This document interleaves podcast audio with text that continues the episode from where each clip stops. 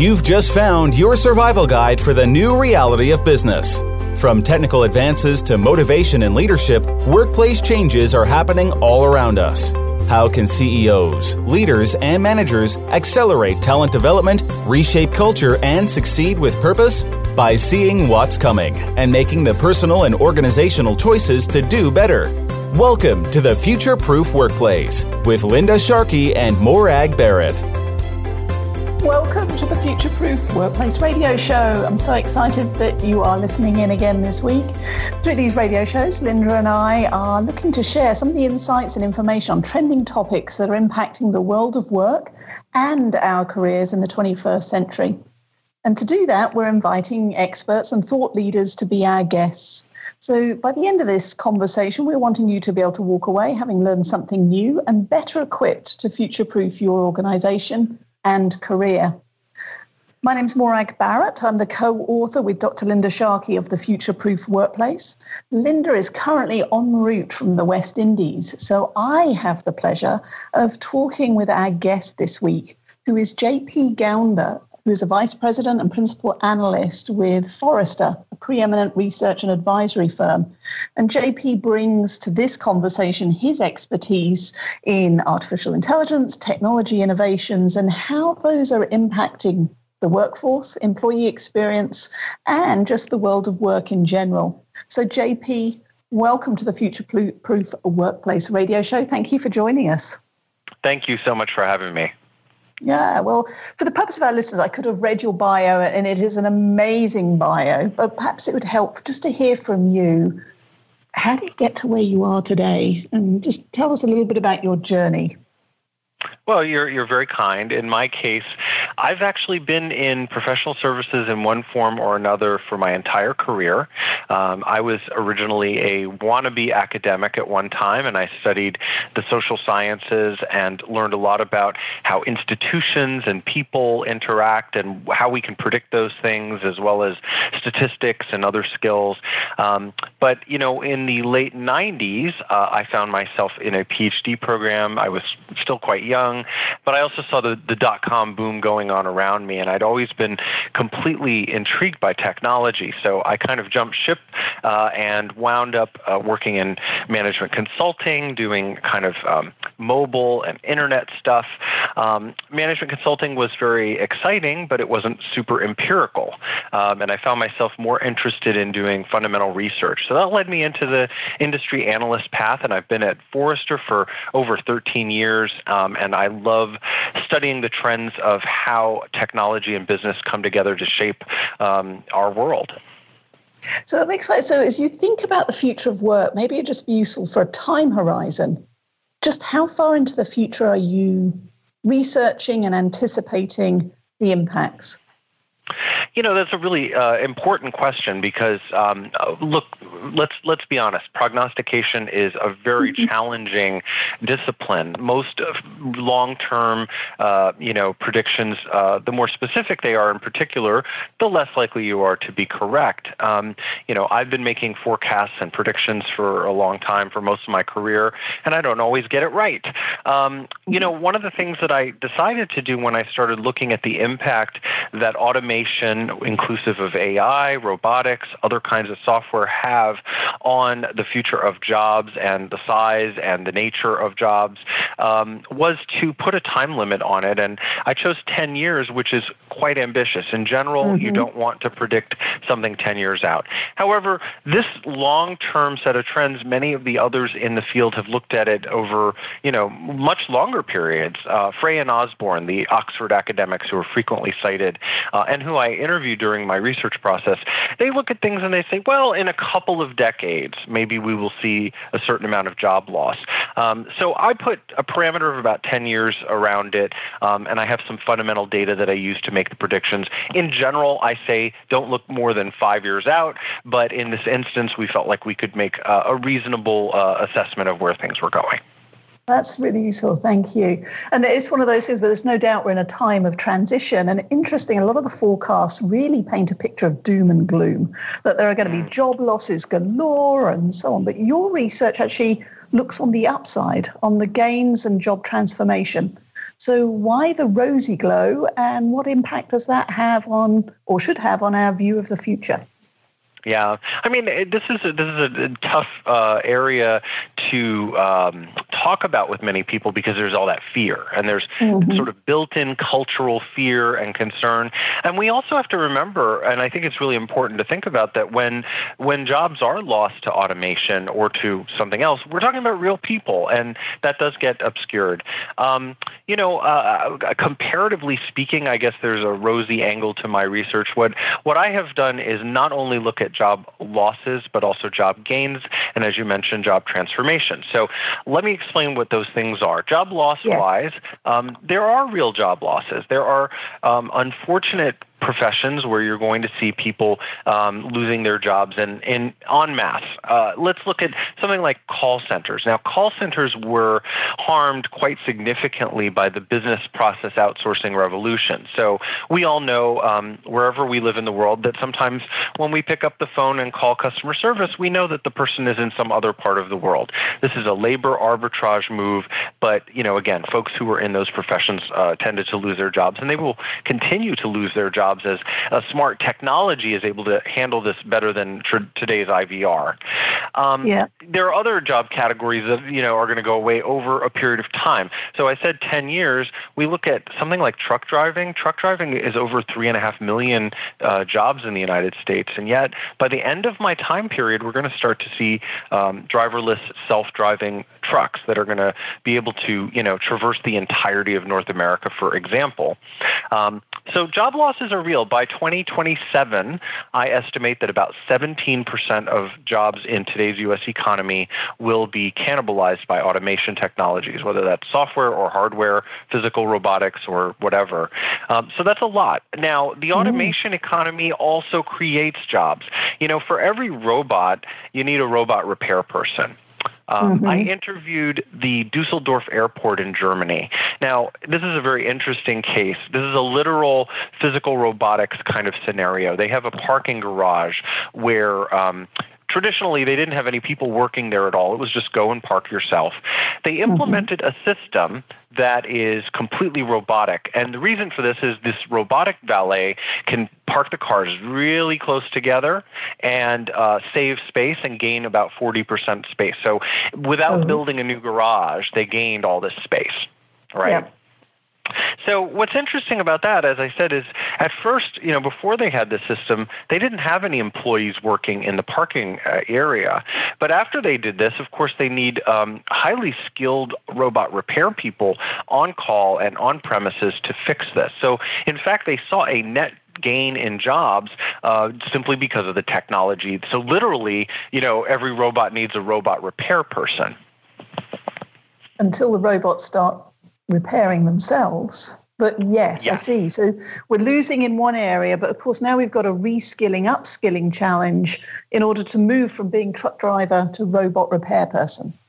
Yeah, and that is not insignificant, is it? I mean, you know, interestingly, Germany um, is a, a, country that is probably very well equipped to deal with this challenge because they have a strong tradition of vocational and uh, job oriented education. It's very successful mm-hmm. at landing people in factories, and their strong, you know, high end manufacturing base is supported by this education system that, um, you know, you could introduce a, a lot of uh, new skills into. Uh, in the United States, on the other hand, we're a little bit more hands off, and we say, well, get mm-hmm. your education and then figure it out and train on the job. And so I do have concerns about that. But you know, this this automation economy, and it's not all robot repair people. It's going to be mm-hmm. STEM, uh, you know, the STEM jobs you might imagine. It's also going to be uh, jobs you might not imagine. Things like um, you know humans who are going to be managing teams of of uh, robots, uh, and I don't even mean physical ones.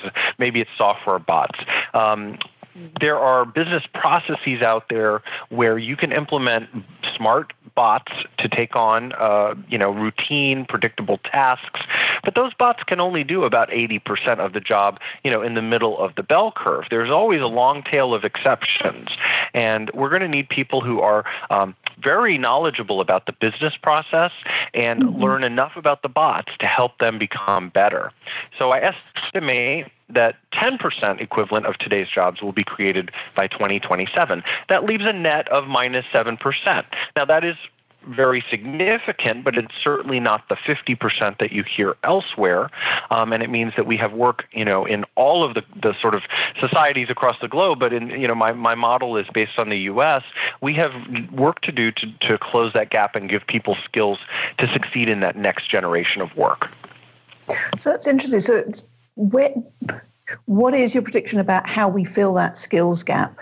Is that education us all going back to school? Is it through the nano degrees online learning? How do we how do we get that fast enough to bridge yeah, that gap? I mean, it's a problem, right? I mean, we have not had a lot of success in the United States at um, retooling our education system in you know in a very long time, right? There've been many different efforts to make uh, to to change things, to make things more equitable, um, you know, and many of the jobs that that are harmed may be in regions where um, you know the combination of globalization and uh, automation has hurt already, like the Rust Belt. So education is ideally a part of this. Uh, the nano degrees, the micro um, credentialing that you mentioned, that's another piece as well. We can leverage, you know, connectivity, the internet, to uh, hopefully gain access to things that we wouldn't have otherwise had at scale. Uh, but you know, none of that is going to be altogether enough. Um, what's also interesting, though, is that some jobs remain highly human, and I think there's a couple of cases where that would be the case. One is um, you may have heard IBM Watson wrote a cookbook.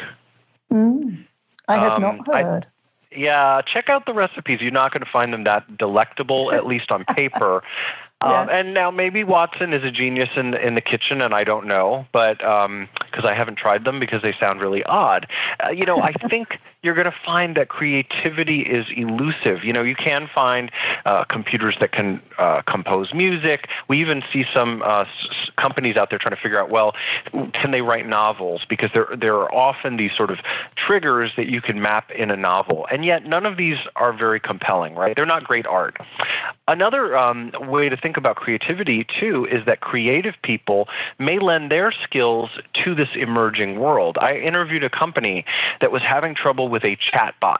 Um, and the, you know these chatbots pop up, and you can type questions and answers and get uh, you know your problem solved in customer service or something like that. Now um, the problem was that uh, no one at the company actually knew how to write natural sounding dialogue right? Uh, not the user experience mm-hmm. person, not the certainly not the programmers. So they went out and they went to um, one of these uh, Master of Fine Arts programs. They they found some MFA students who were professional novelist wannabes, and they hired them to write the dialogue because they said these people know how to write dialogue, and it really improved the quality of that chatbot. So that's a really interesting case where you know a very traditional creative endeavor, literary stuff, is going to give you the capability ability to help the technology be better. So, what I'm hearing is there is still human roles required, the ones that connect the heart, so the creativity, the inspiration, and then the, it's the logical, uh, repetitive, formulaic roles that certainly in the near term are more at risk. Yeah, I mean, I think that is definitely the case. I mean, what is new though about um, the world of AI is that it's it's also some high end jobs that are at risk. Traditional white collar jobs. You know, you look at, and I don't think it's on the horizon in, in the next uh, few years, but you look at um, something like uh, medical clinicians. We certainly have shortages of doctors in various mm-hmm. areas. Mm-hmm. Uh, and in fact, in some areas of medicine, machines are becoming uh, conversant enough and predict using predictive analytics and image recognition to be able to look at a CT scan and actually do as good a job as a doctor, in some cases only, at mm-hmm. uh, diagnosing some kind of a disease state. Now, interestingly, for uh, some of the oncology programs that have been going on where they've been trying to diagnose things, they've actually found the reverse. They found that um, in some cases, um, these intelligences, like a cognitive system, might be really good at spotting rare cases of cancer where doctors uh, don't have the experience of seeing it and the data can reveal this unusual pattern. But sometimes the doctors are better at still at diagnosing kind of the common cases. Um, so this is a work in progress. It's driven out of data and experience and tweaking the algorithms.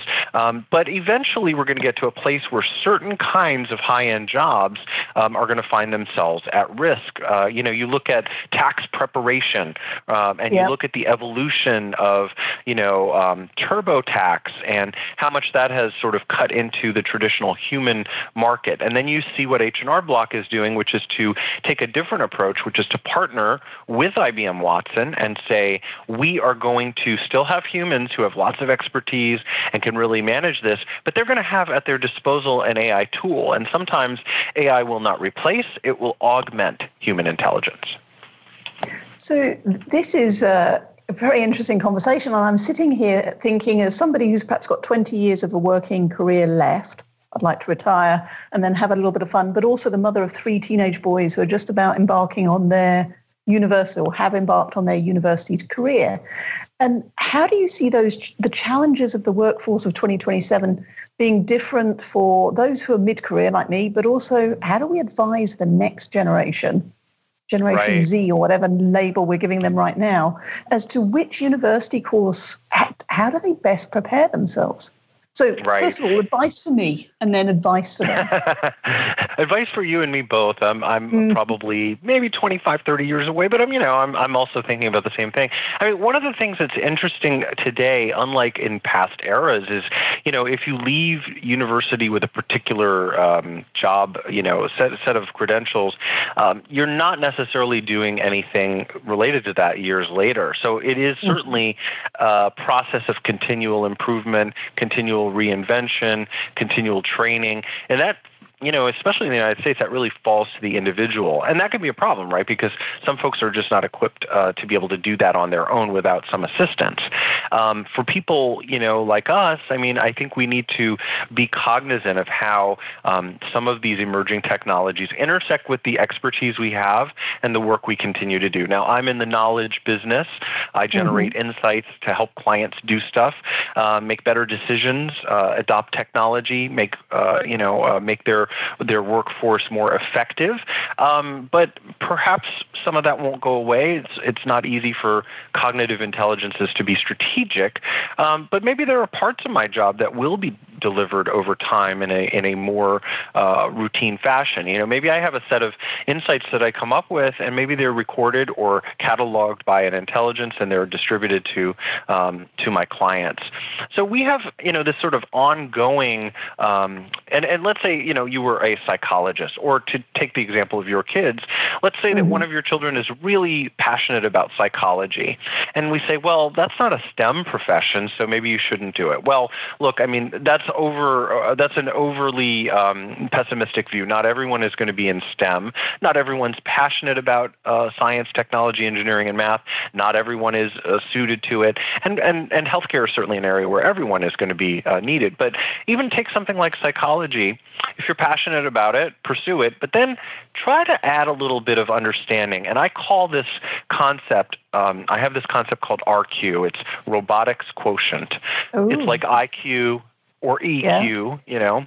Yeah. What it is, our robotics quotient is a measure of how um, how effectively a person or a team of people can collaborate with, adapt to, be flexible in the face of, and uh, use these increasingly intelligent systems. Um, so a person with high RQ is conversant with the way machines are impacting the job that they have, and they're able to work with it. So back to my psychology example. Mm, um, yep. Interestingly, cognitive behavioral therapy, which is a very you know effective and powerful tool for helping people with anxiety and depression and addiction and other uh, disorders, is now being delivered over chatbots.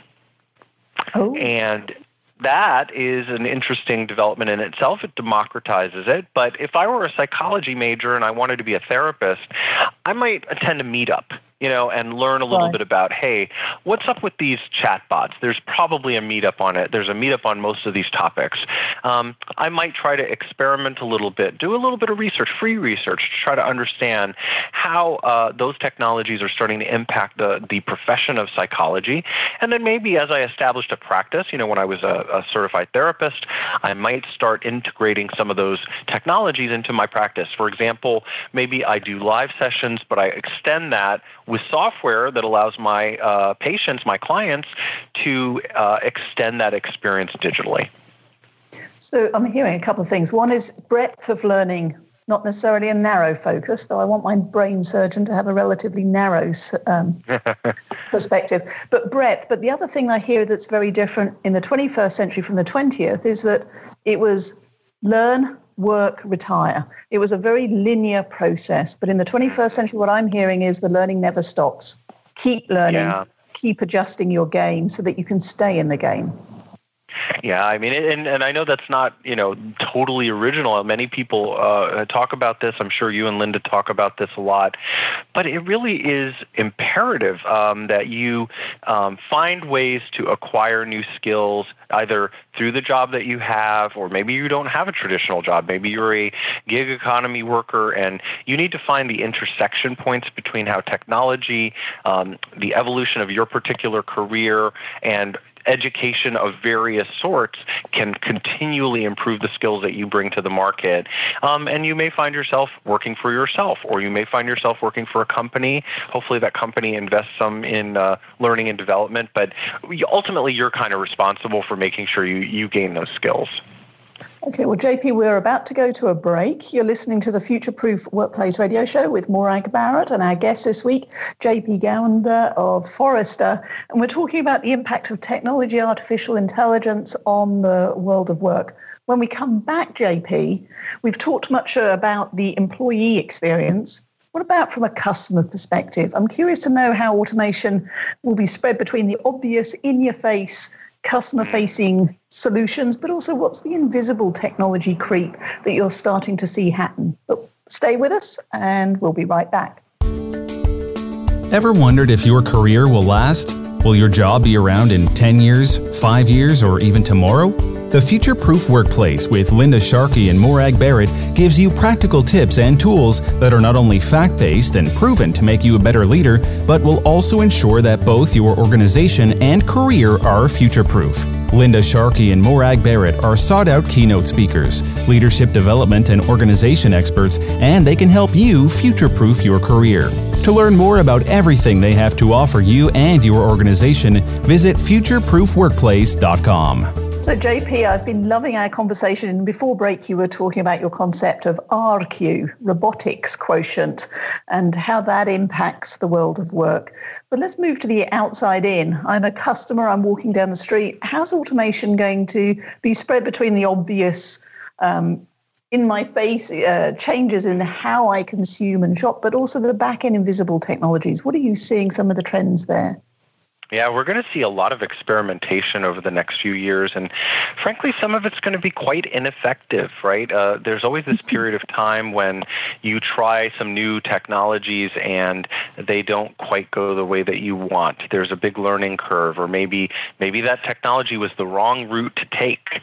Um, you know, I can give you some examples. I think you're going to find, first of all, to start out with your your premise, there are going to be these in-your-face technologies, and you're going to see them whether that is a robot that greets you in a in a physical retail store, a you know a physical robot, mm-hmm. or whether it is a chatbot, whether it is you're asking Alexa to give you increasingly sophisticated solutions, there will be, you know, direct customer stuff that's going on.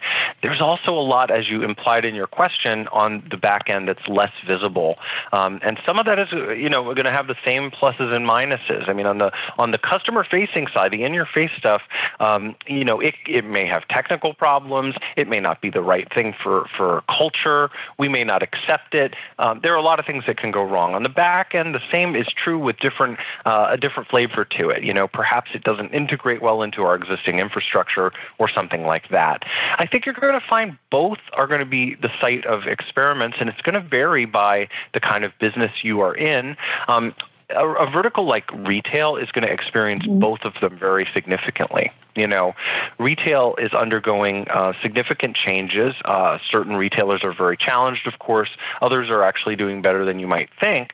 But mm-hmm. um, you know, most retailers are kind of combining their online and offline um, operations so that you can receive, you could buy something online, pick it up in the store, or you could order mm-hmm. it in the store and have it shipped to you.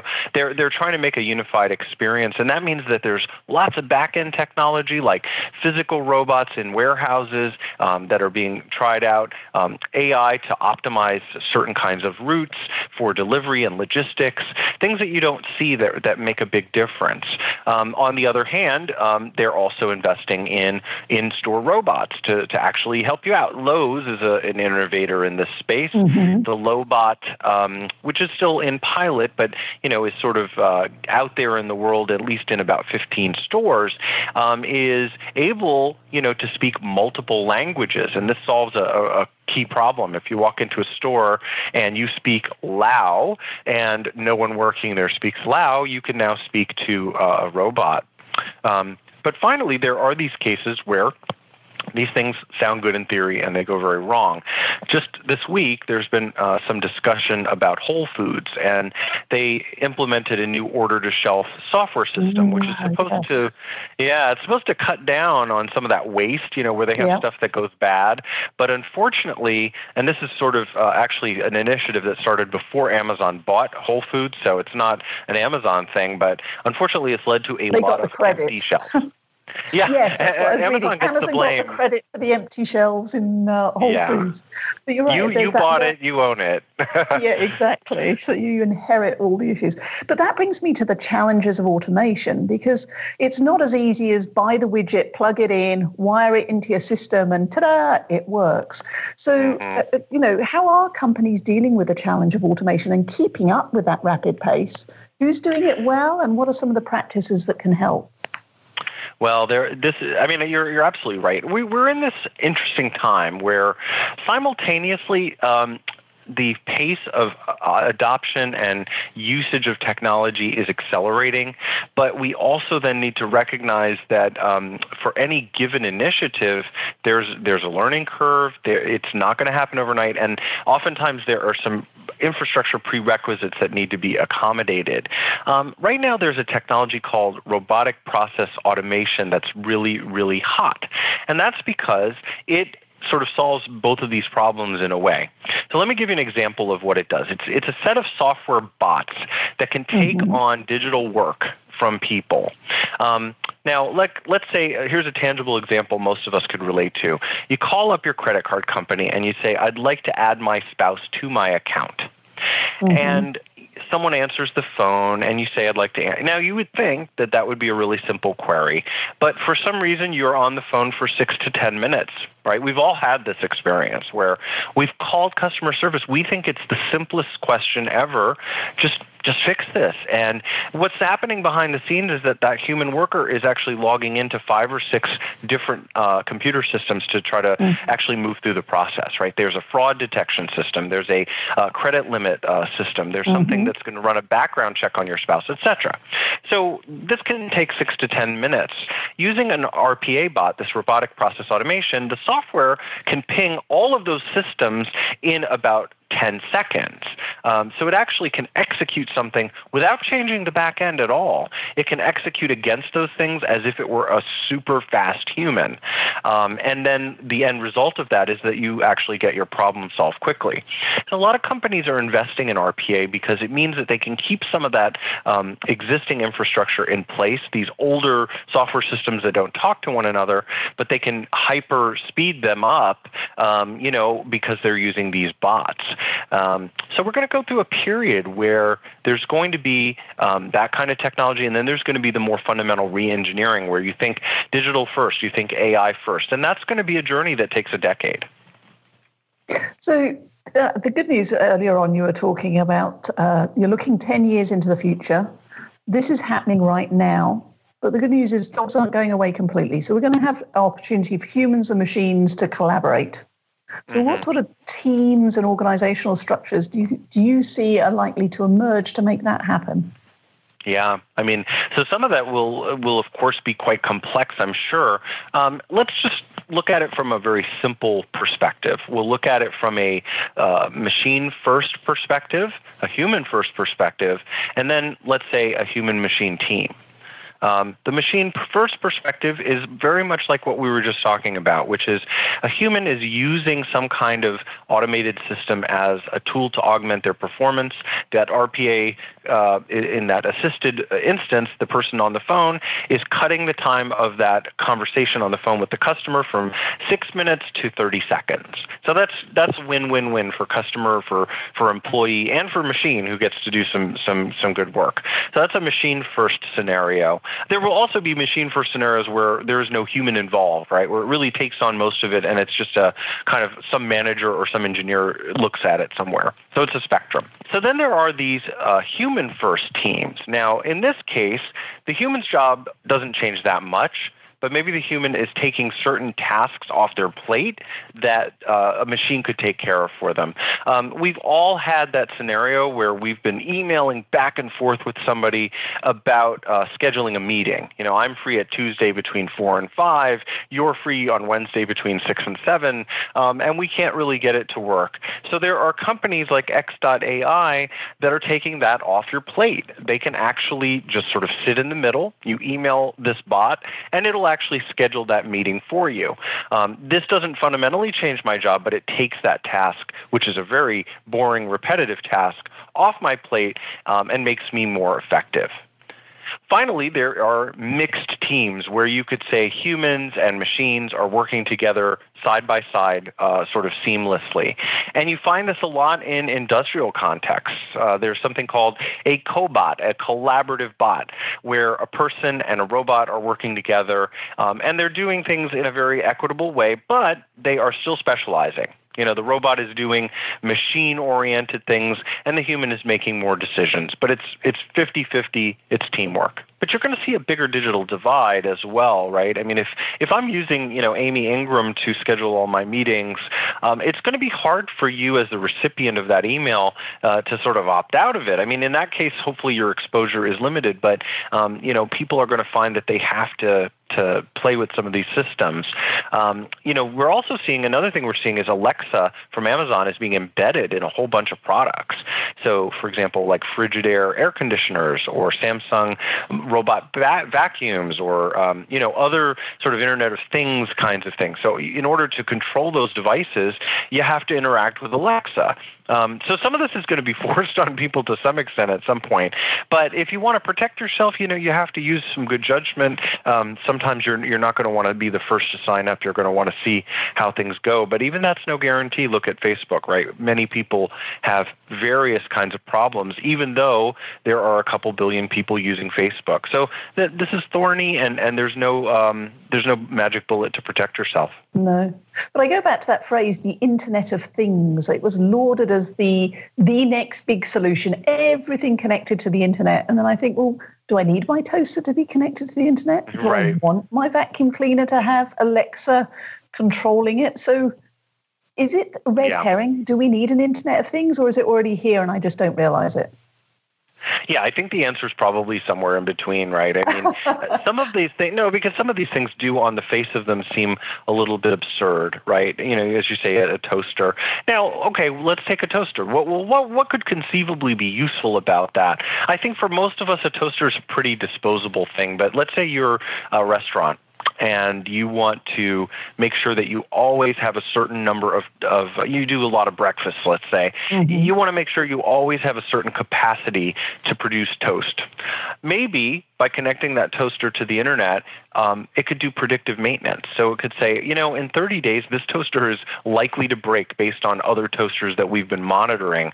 You're going to want to send it out for, or send somebody over to fix it before it breaks. Otherwise, you're going to have a disruption in your service to customers. Right? So there may be some of these cases may be a little bit silly for the home. They may be smarter for uh, a restaurant, for example. Um, but I think you're right. I think that when we think about our, our personal environment, um, you know, we need to think about uh, two dimensions here. One of them is going to be kind of utilitarian. One is going to be a little bit more on the uh, entertainment side. So I may use my Alexa or my Google Home or whatever I, I choose to use to play music or you know um, tell jokes, which is a common thing on these devices. But I may also use it to help me ma- manage the energy consumption in my home. Um, and in an era of global climate change, that may be something very, very responsible to do. Um, being able to tweak it and connect it to a Nest, for example. Oh, yes, the one that does the heating. So, how do we get the human? We're in the middle of a digital transformation. How do we get the human transformation to run, integrate, to run in parallel, to, to keep up? Yeah, and this is going to be a significant issue because, you know, uh, as I said, there's a digital divide that we've known about for a long time. I mean, 15 years ago, it was all about internet access. Uh, poorer or more rural communities didn't have access to the internet at high speeds because there was no infrastructure. You know, they didn't have DSL, or which was common then, or cable coax, um, and so legislation was required to encourage uh, these telcos and cable companies to actually wire up some of these rural areas, even though it didn't seem like it was, you know, uh, in the best money-making um, interest of those companies. We're in an environment that is highly deregulatory, that is hands-off, that isn't necessarily going to lend a hand to um, make sure that the digital divide gets addressed. You know, back to some of your earlier comments about education, that's certainly part of it, but that's been really hard to fix. Um, so I am quite concerned about this digital divide. In fact, fact, you could see the the growth of uh, income inequality is going to have some impact on something we were talking about earlier, which is you know what what can humans do? Well, I think in the future you're going to find that for most of us, we're going to, uh, you know, increasingly interact with automated entities, whether that's a literal robot or a kiosk or, you know, uh, something like that. Whereas the white glove, the very high end, the ultra 0.1% are going to have everything done by people. It'll be the mark of um, you know being wealthy is having a butler and having a, a cook and having people who can um, help you in a very high-end store environment. So you're going to see some very interesting um, gilded, new gilded age kinds of uh, impacts, which may not be what we ideally want for society, but that's what I would think may happen. What most excites you as you look into the future? You know, I, am excited about uh, large scale problem solving that actually helps um, more of the people rather than just the few. You know, uh, sort of rather than the the seven thousand dollar refrigerator that's connected to the internet um, that very few people can afford.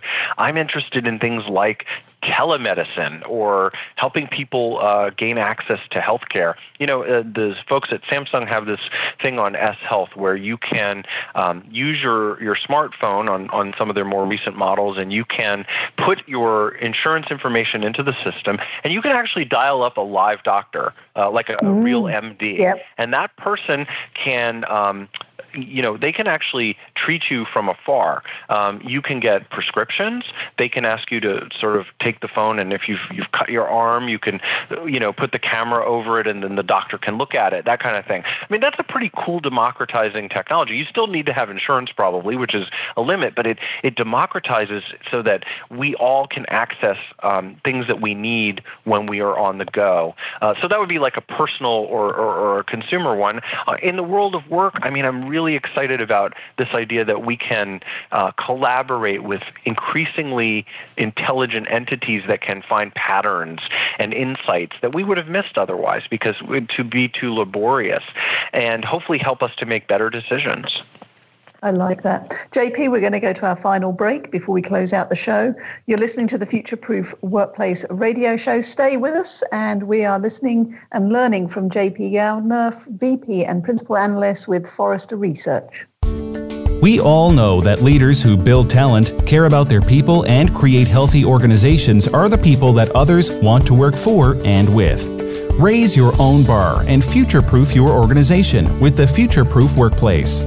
Whether you're a CEO, manager, or just trying to survive the chaos, the Future Proof Workplace is your wake up call because, let's face it, the future is now. Linda Sharkey and Morag Barrett are sought out keynote speakers, leadership development and organization experts, and they can help you start future proofing your organization. To learn more about everything they have to offer you and your organization, visit futureproofworkplace.com. Welcome back. So, JP, we've been talking about the impact of technology, artificial intelligence, and all of the exciting things that are going to impact and transform work and careers. When you're talking with leaders, not just those in technology, what's the most common misunderstanding about the impact of AI and technology that you come across?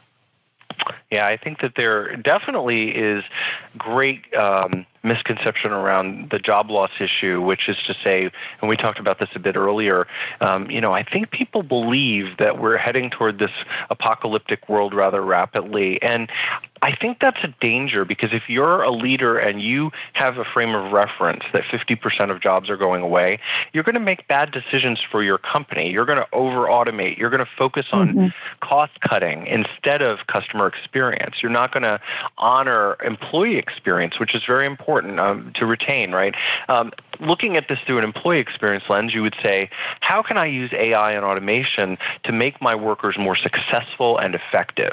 But if you're looking at it from a cannibalization perspective, you're thinking, who can I get rid of and how quickly? Okay, excellent. I'm just looking here, and uh, we've got some questions actually coming in from some of the viewers who are listening in, and uh, it just seems as if it's in the wrong hands, technology in the wrong hands, it's going to lead to bad things. Um, so again, this goes back to how do we protect ourselves? How do we ensure that we are making the right decisions and having a long-term view, not just a short-term view? Right. What's your response there? You know, I think there's a number of things. I mean, um, organizations um, are at the forefront of this. Regulators can't keep up with the innovation that's going on. So I would hope that uh, company leaders would be held responsible for um, making wise choices. Now, we know that there are some limits to that because, uh, you know, for example, you look at the environmental space. If we say voluntarily make sure you're not doing anything bad to the environment, it hasn't worked out so well. So it does mean that collectively, whether that's through, um, you know, some laws that we pass or some guidelines or shareholder pressure, I mean, there are a number of different possibilities here. We need to hold people responsible as they employ certain kinds of technologies and, and try to create both a culture but also a set of rules that will help us to all live up to the technology's promise rather than falling into uh, its excesses. Uh, you mentioned a phrase earlier on the employee experience. One of our listeners picked up on that phrase, and they've just asked, "Can you explain more about what the what employee experience means? Does it mean I have fun right. at work and I uh, job satisfaction?" Uh, yeah, well, that's certainly part of it, you know. Um, so, I mean, for many years, we've talked about customer experience, which is the sum total of how a customer feels about their interaction with a company or a brand that's giving them service. Employee experience is quite similar. You know, it's the sum total of how an employee feels about their interaction with their employer are they being supported? Are they being given fair goals? Are they, um, you know, rewarded uh, psychologically? You know, are they praised when they do a good job?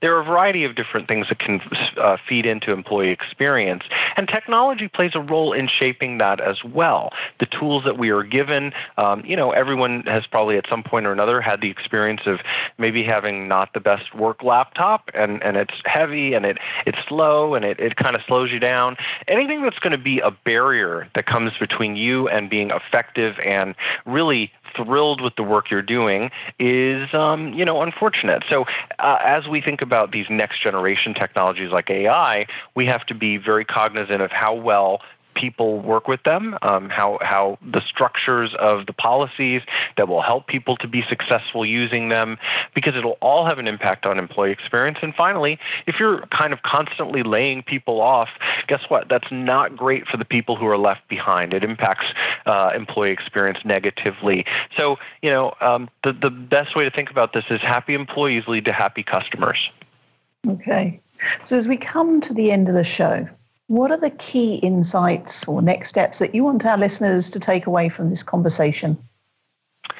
You know, I'd like them to understand that there are uh, definitely some challenges coming on in the future from automation uh, and job loss, but that there is this entirely secondary effect, which is that the automation economy is going to create opportunities for new jobs we've never thought of before. You know, in 2006, if you'd said to someone, "I'm an iOS developer," that mm-hmm. job didn't exist. I mean, I, Apple hadn't created iOS yet until the next year.